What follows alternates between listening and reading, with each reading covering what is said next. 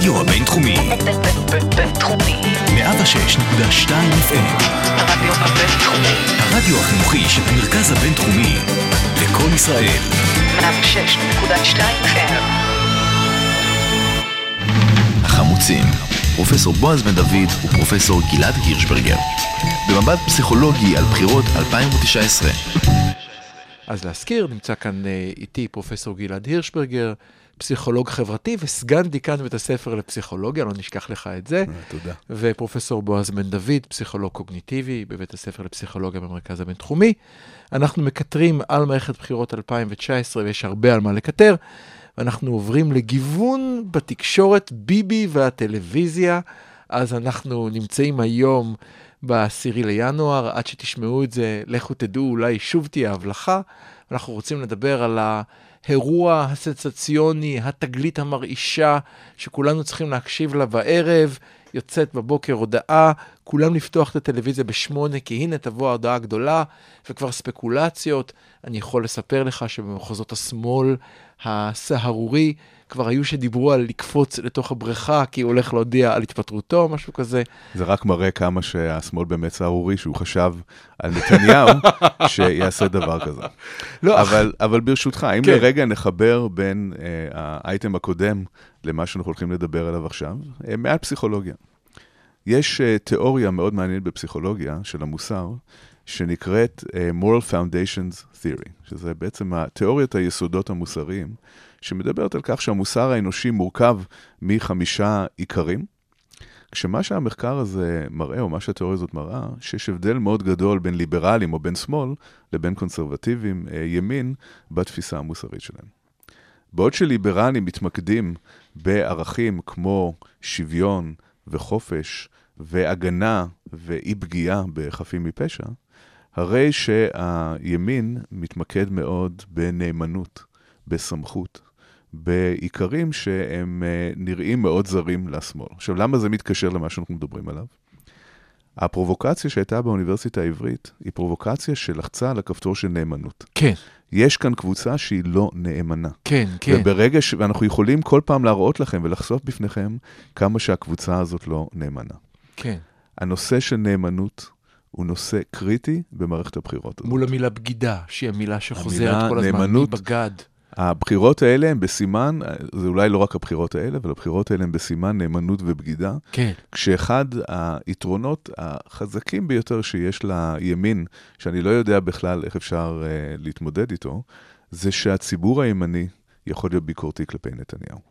הוא יכול לא לאהוב את נתניהו, הוא יכול לא לאהוב את שרה, הוא יכול לחשוב שנתניהו קצת מושחת. הוא יכול לחשוב שלא כל ההחלטות שנתניהו מקבל הן נכונות. הוא יכול לא לאהוב את חלק מחבורת הליצנים שהם חברי כנסת בליכוד, אבל הליכוד זה בית. ולליכוד נשארים נאמנים, גם כשיש בעיות במשפחה, לא עוזבים את המשפחה. התפיסה הזאת, שאני חוזר ושומע שוב ושוב, היא במוקד כל העניין הזה. וכאן כמובן החיסרון של השמאל, כי אחד הדברים שמאפיינים את השמאל, זה שהשמאל לא נאמן לאף אחד, לאף מסגרת. כל שמאלני הוא אינדיבידואל בפני עצמו. יום אחד הוא יצביע למפלגה X, וכשמפלגה X לא תמצא חן בעיניו, הוא יעבור למפלגה Y. על כן גם הביקורת לדעתך על כל אותם אלה שקופצים מפלגות, מאחר והם אינם נאמנים לאיש. אין איזושהי מסגרת של נאמנות שקיימת מעל ומעבר לעמדות או לעשייה של אותה מסגרת. עכשיו, מפלגה, לזכותו- סליחה שנייה אחת, מפלגה זה קבוצת כדורגל. נכון. אני אוהד מכבי תל אביב, אני אוהד מכבי תל אביב, ואני נאמן ב- ב- ב- באש ובמים, בקור, אני הולך אחריה. נכון. זה פוליטיקה? במידה רבה מאוד? במידה רבה מאוד, אה, כן. עכשיו, אנחנו רואים שבשמאל זה פחות קורה. יש לזה יתרונות מסוימים, בגלל שדינמיות אה, מחשבתית ו- אה, ויכולת לעבור מקבוצה מתפרקת לקבוצה שאולי פחות מתפרקת, יש לה יתרונות. אה, אבל יש גם יתרון מאוד גדול לזה שכולם נשארים נאמנים לקבוצה ונלחמים עד הסוף. אם ניקח בתור דוגמה את מפלגת העבודה, המפלגה האבודה, כן. אז זאת דוגמה אנחנו, מצוינת. זה האייטם הבא שלנו, אז בוא תעצור רגע את אוקיי, מפלגת העבודה, בוא נשאר רגע בוא בביבי והליכוד, כרגע, כן. אז אני, אני רוצה רגע, אני רוצה רגע לזרום איתך. אתה אומר, הליכוד מפלגה שנאמנים אליה. אני איתך. ביבי מודיע בבוקר, אני ברשותך דבק בנקודה שלי. ביבי מודיע, בשמונה תהיה הודעה דרמטית.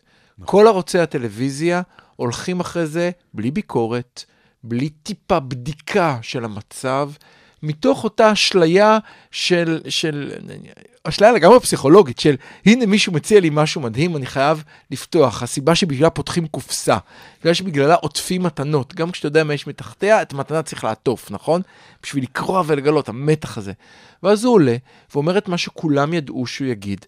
עוד פעם, לא משהו מסעיר, לא משהו שלא ידענו קודם, לא משהו שתחקירן טוב לא עלה עליו, לא משהו שלא דווח, והם לא מורידים אותו.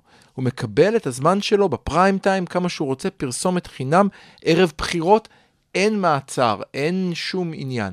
אף על פי שהתקשורת היא תקשורת שמאלנית, והיא איומה ונוראה, והיא מוטה, ולכן פתחו את ערוץ 20, שיהיה איזון, ושוב אנחנו רואים כאן שביבי בדיוק עושה מה שהוא רוצה. ההצלחה, ההצלחה הגדולה של התעמולה הזאת, כן? מצד אחד, התקשורת היא תקשורת של שמאלנים, של בוגדים, זה הכל fake news, כן? אנחנו יודעים אה, עוד כן. מקומות בעולם שמדברים בשפה הזו. מצד שני, ניצול מושלם של התקשורת, ואפילו הייתי אומר שיש כאן משהו שהוא מעבר לזה, כן?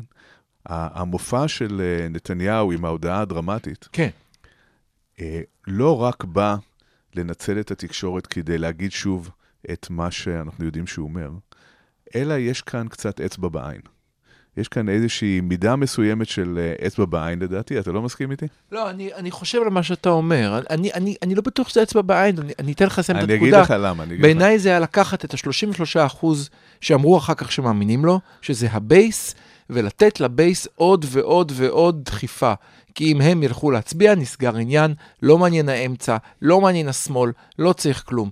אם 33% מהציבור ילכו, יצביעו ליכוד, הבחירות נגמרו וגמרנו והכל בסדר. כן, אבל למה אצבע בעין? אצבע בעין, בגלל שההאשמה בעצם שיש כלפי נתניהו, היא שהוא מנסה לפרק את הדמוקרטיה הישראלית, הוא מנסה לפרק את כל מוסדות השלטון, את בתי המשפט, את המשטרה, את המוסד של היועץ המשפטי.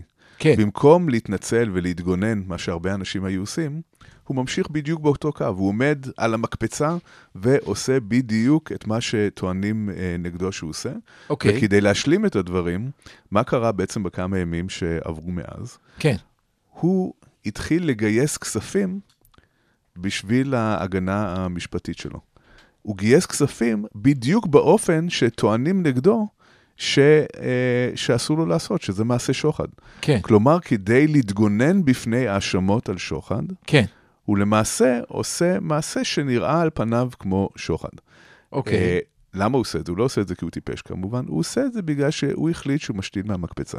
הוא החליט שהוא מראה לכולם שעל פיו יישק דבר, ושהוא יעשה את מה שהוא רוצה לעשות, וששום מערכת לא תוכל לעצור אותו.